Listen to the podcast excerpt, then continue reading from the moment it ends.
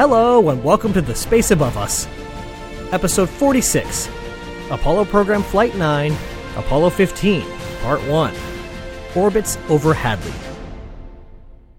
Last time, we wrapped up the last of the H missions, Apollo 14.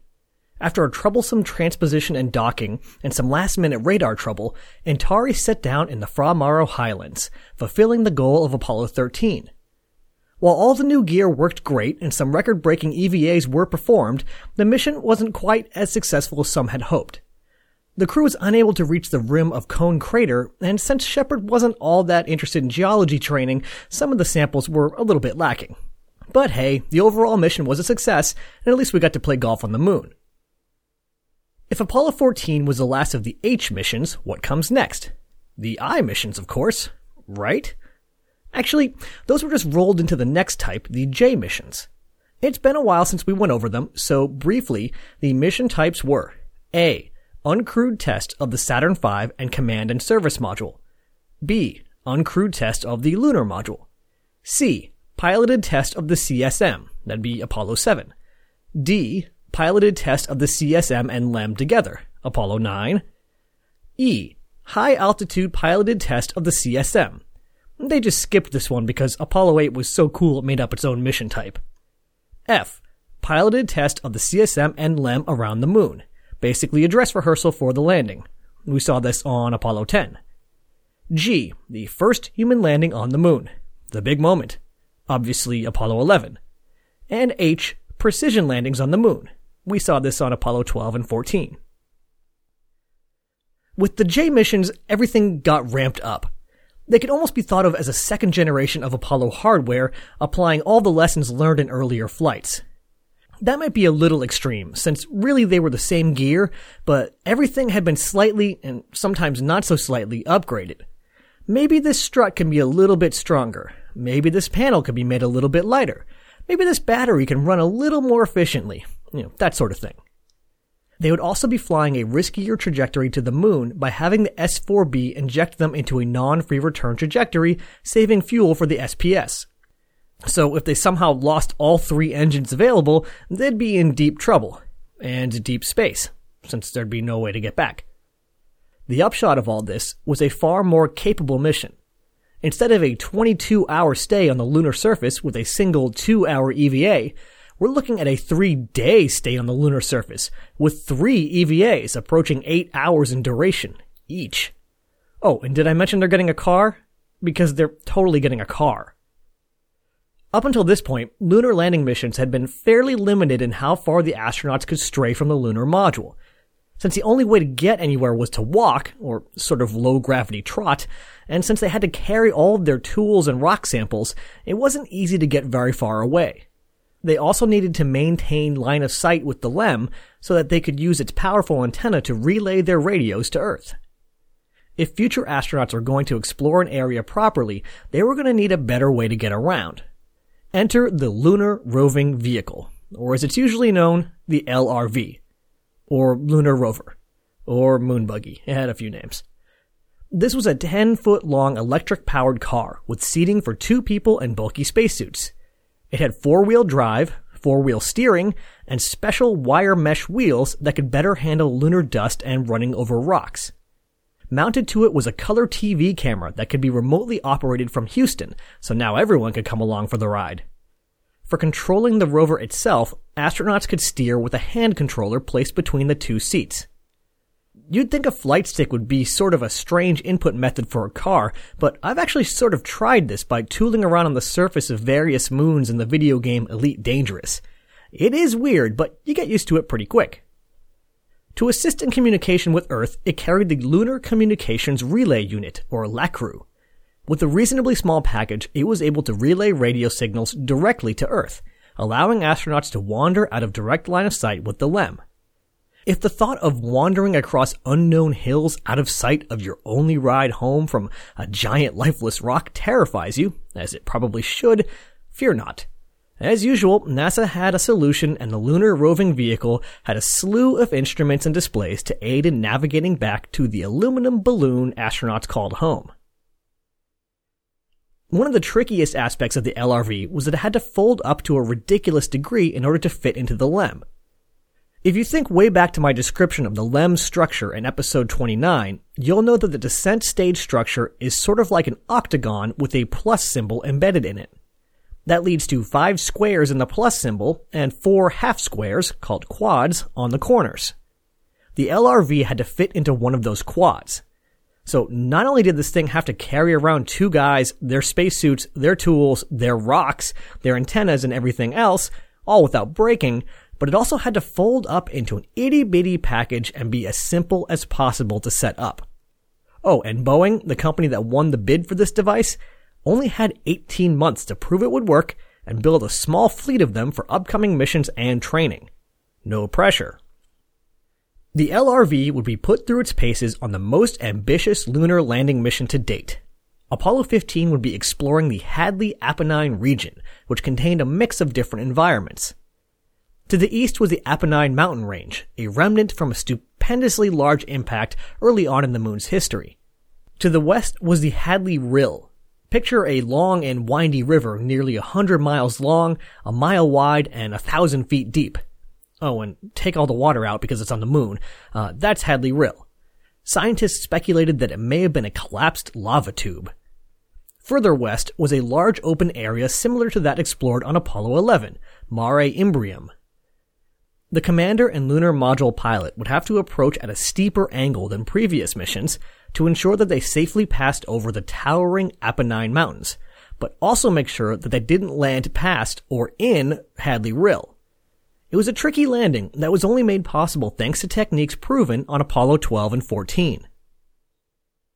Like the crew of Apollo 14, the crew of Apollo 15 had trained for this mission for quite a long time.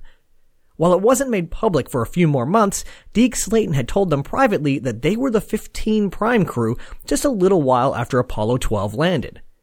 They were already hard at work training their butts off when Apollo 13 pushed their mission several months to the right so this was a crew that was definitely ready to fly.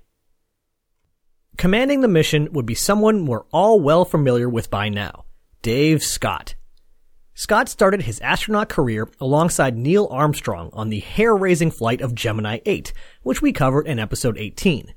He returned to orbit as the command module pilot of Apollo 9, which was the first piloted mission to carry the lunar module. You can hear all about that one in episode 34. Across both missions, he had proven that he had what it took to both stay calm in the face of a crisis, as well as learn the intricate maneuvers necessary for orbital rendezvous. The perfect candidate for an Apollo commander. This was his third and final spaceflight. Joining Scott on the surface was lunar module pilot Jim Irwin. James Irwin was born on March 17, 1930 in Pittsburgh, Pennsylvania. He attended the United States Naval Academy and the University of Michigan, picking up a bachelor's in naval science and a master's in aeronautical engineering and instrumentation engineering in the process. After his education, he joined the Air Force, which sent him to test pilot school, where NASA found him in 1966. He joined the astronaut ranks alongside 18 of his colleagues in Astronaut Group 5. In 1991, he would actually go on to earn the dubious distinction of being the first person who had walked on the moon to die. Take care of your hearts, everyone. This was his first and only spaceflight. And flying as command module pilot was Al Worden. Alfred Worden was born on February 7, 1932, in Jackson, Michigan. He grew up on a family farm and very nearly became a farmer himself before deciding that he wanted to expand his horizons a little. He attended West Point and then joined the Air Force to pay off his free tuition. Worden's choice also made this an all Air Force crew. As an Air Force pilot, he gravitated towards challenging roles that involved a lot of instruments only flying, and especially enjoyed single seaters. Sounds perfect for a CMP. He eventually returned to school to earn a master's in aeronautical engineering and instrumentation engineering.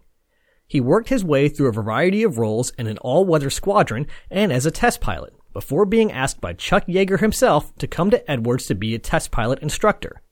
And that's where NASA found him in 1966. This was his first and only spaceflight.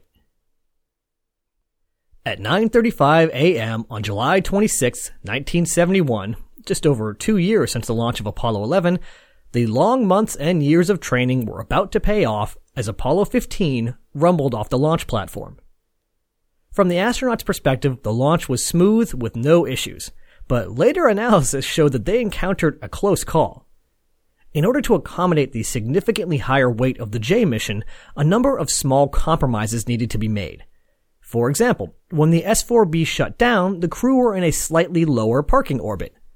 But another compromise that almost ruined the mission was the removal of a few solid fueled rockets from the second stage. These small rockets would fire during staging to ensure that the propellants in the second stage were nice and settled at the bottom of the tanks and that there was a safe gap between the first and second stage. It seems that the Saturn V engineers got a little overzealous when removing these small rocket motors and maybe should have left more than they did. The first stage took slightly longer than usual to shut down completely, and the second stage had fewer of these small rockets to push it away. This meant that the first stage nearly rammed the back of the second stage, which would have immediately necessitated an abort. In fact, they were so close that when the second stage lit up, it blasted the first stage badly enough to knock out all telemetry. And this kind of an accident is no joke. It's happened before. The third ever SpaceX flight ended in failure with almost the exact same scenario. And that wouldn't be the only instance of potential, um, let's call it propulsive reconnection. After a successful translunar injection, transposition and docking started. For this mission, the crew had dubbed their command module Endeavour after the ship James Cook sailed on his famous scientific expedition. For the LEM, perhaps as a nod to Apollo 11 and to their new, more nimble spacecraft, they chose Falcon. As Endeavour lined up with Falcon for docking, CMP Al Worden noted that the main engine thrust indicator light was lit. This essentially meant that the SPS engine was ready to fire at any time with just one set of valves keeping the engine restrained. A frantic GNC mission controller set up the command to disconnect the circuit breakers related to engine ignition. There were a few moments there that the SPS could have lit and the CSM would have rammed right through the LEM. I sort of suspect that this would have been a survivable accident, but it certainly would have ended the moon landing and maybe even the other two landing missions and there is no guarantee that it also wouldn't, you know, kill the crew. For much of the ride out to the moon, the crew would work with mission control to help narrow down the source of the bug. This was important. If it ended up just being a problem with the indicator light or the cockpit switch, then they were good to go. But if the short actually existed in the engine system, they would have to abandon the landing. Thankfully, the issue was eventually traced to a source in one specific switch in the cockpit. By being a little creative about the valve opening sequence, Al Worden was able to essentially use the SPS like normal. Crisis averted, Endeavour moved in and hard docked with Falcon on its first try. With Falcon securely attached, the mission was off to a good start. The next day, it was time to pop open the hatch and inspect the vehicle. What the crew found raised alarm bells in Houston. Somehow, during the ride uphill, the glass covering one of the LEM's many indicators had shattered. That didn't necessarily mean that the instrument itself wasn't functional, and it did eventually work, but it did mean that the LEM was now full of broken glass. What is a nuisance on Earth can be a matter of life and death in space. What if a shard of glass worked its way into a hose and punctured it? What if it drifted into somebody's eye? What if someone inhaled glass dust? There were a lot of really nasty possibilities. I found this incident interesting because it really highlights how a relatively minor problem can escalate in space. The crew got to work gathering up as many glass shards as they could find and using a vacuum hose to suck up as many glass particles as possible. After that, all they could really do was button the hatch back up and hope it didn't impact the mission later. After an otherwise uneventful trek out to our nearest cosmic neighbor, Endeavour and Falcon slipped behind the moon and performed the 6 minute and 40 second long lunar orbit injection burn. Thanks to the higher latitude of the landing site, the spacecraft would have to enter a more inclined orbit than usual. This afforded the crew a close up view of landscapes never before seen up close by humans. That would especially come in handy when planning the remaining two landing missions. About 98 hours into the mission, Scott and Irwin bade farewell to Worden and climbed aboard Falcon for the long ride down to the surface. Once the initial checkouts were performed and the hatch was secure, Worden flipped the switch to separate and nothing happened. Easy fix though.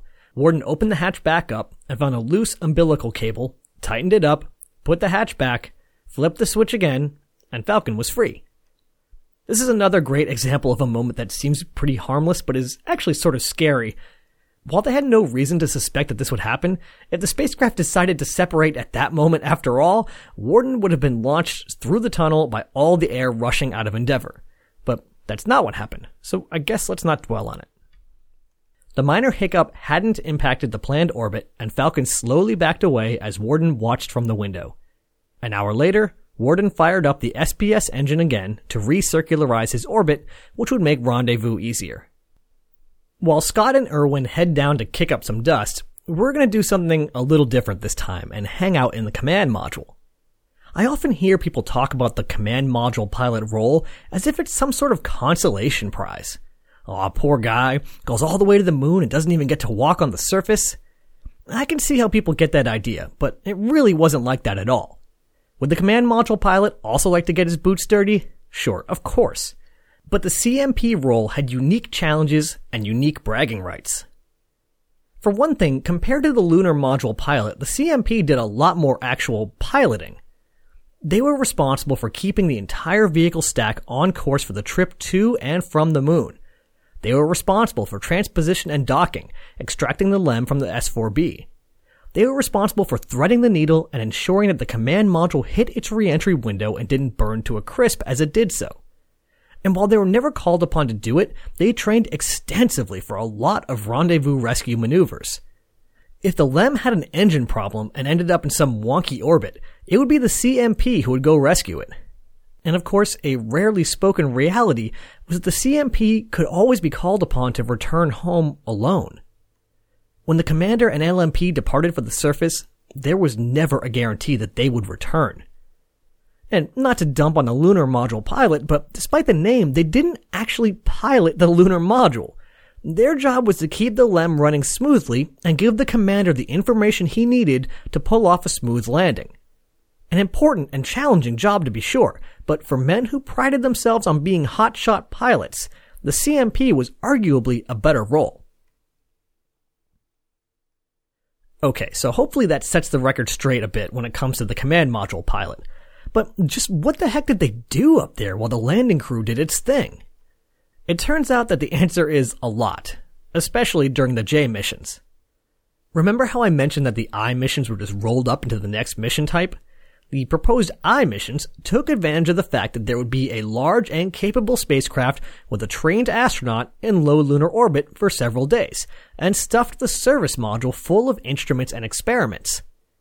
Rather than make this a distinct mission type, operating these experiments became part of the CMP's duties during his stay in lunar orbit. As you'll recall, the service module is a large cylindrical structure subdivided into six pi wedge sectors arrayed around a large central tank. One of these bays contains the oxygen tanks we became so familiar with on Apollo 13, but some of the bays were actually empty for the earlier missions. For the J missions, one of these sectors would become the Scientific Instrument Module Bay, or the SIM Bay. The Apollo 15 SIM Bay contained a number of instruments that were designed to slurp up as much scientific data as possible while also enabling landing maneuvers even more daring than scooting over a mountain range. Once the large SIM Bay cover was jettisoned, its instruments could get to work. One instrument was a special camera that continuously exposed a rolling reel of film. This resulted in long, high resolution strips of imagery covering a 200 mile long swath of the lunar surface.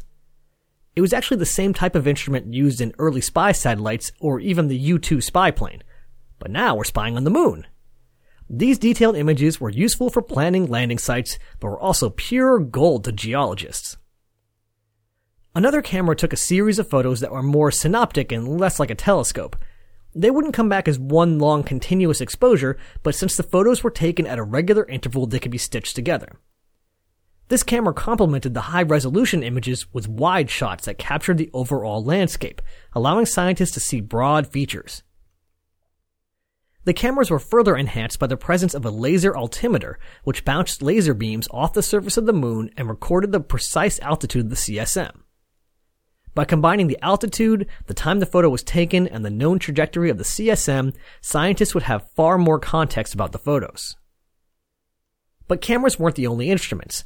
There was also a mass spectrometer positioned at the end of a 25 foot long boom. This device was essentially able to sniff out any material it encountered and allow scientists to determine what it was made out of. I'm sure they found more than this, but in his biography, Worden noted that a lot of what they found was material emitted from the spacecraft itself, namely rocket exhaust and urine dumps. Yep, we're back to space being gross. Joining the mass spectrometer on another long boom was a gamma ray spectrometer, which would search for radioactive materials. Discovering radioactive regions of the moon could have all sorts of implications about the moon's formation and active geology. All of these devices had to be actively managed by Worden during his solo stay around the moon. The care and feeding of instruments like this is a full-time job and is a great example of how we can take advantage of humans in space. Automating this entire process would be pretty tricky, but with a human at the controls, it was no problem. When systems started to break down after a few days of use, Worden was able to come up with workarounds. Workarounds that would have been difficult or impossible on an automated satellite. When he wasn't managing the large cameras in the sim bay, Worden also took countless photos by hand. He had studied extensively with geologists so that he would be able to quickly read the landscape as he flew over it. Thanks to his training, he was able to notice geologically interesting features and make sure that they were captured for analysis. Worden's three day solo flight wasn't all monitoring instruments and capturing data, though. Every two hours, he would slip behind the moon and be cut off from all humanity.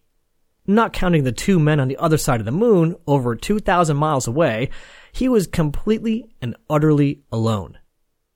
When he was in the moon's shadow, he could turn off the CSM lights and bask in an infinite sea of stars that no earthbound eyes would ever see.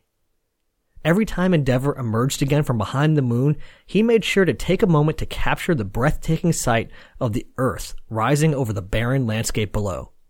He also forged new connections with the Earth, Ahead of the flight, he had written down greetings in 20 different languages and would greet Houston and the whole world in a different one each time contact was reestablished. I really feel like the command module pilot role is underrated by the general public. They hardly ever get a mention most of the time, and when they do, it's usually in the context of being some sort of astro loser, the butt of a joke. Even with Apollo 11, the most famous of the landing missions, Mike Collins is often forgotten. If you want to learn more about the extensive training and fascinating duties of a CMP, check out the book Falling to Earth by Al Worden. It's an easily readable and well written book that covers the flight in detail. It's also interesting to see the career path of someone who not only didn't really plan on being an astronaut, but wasn't even sure if he wanted to be a pilot.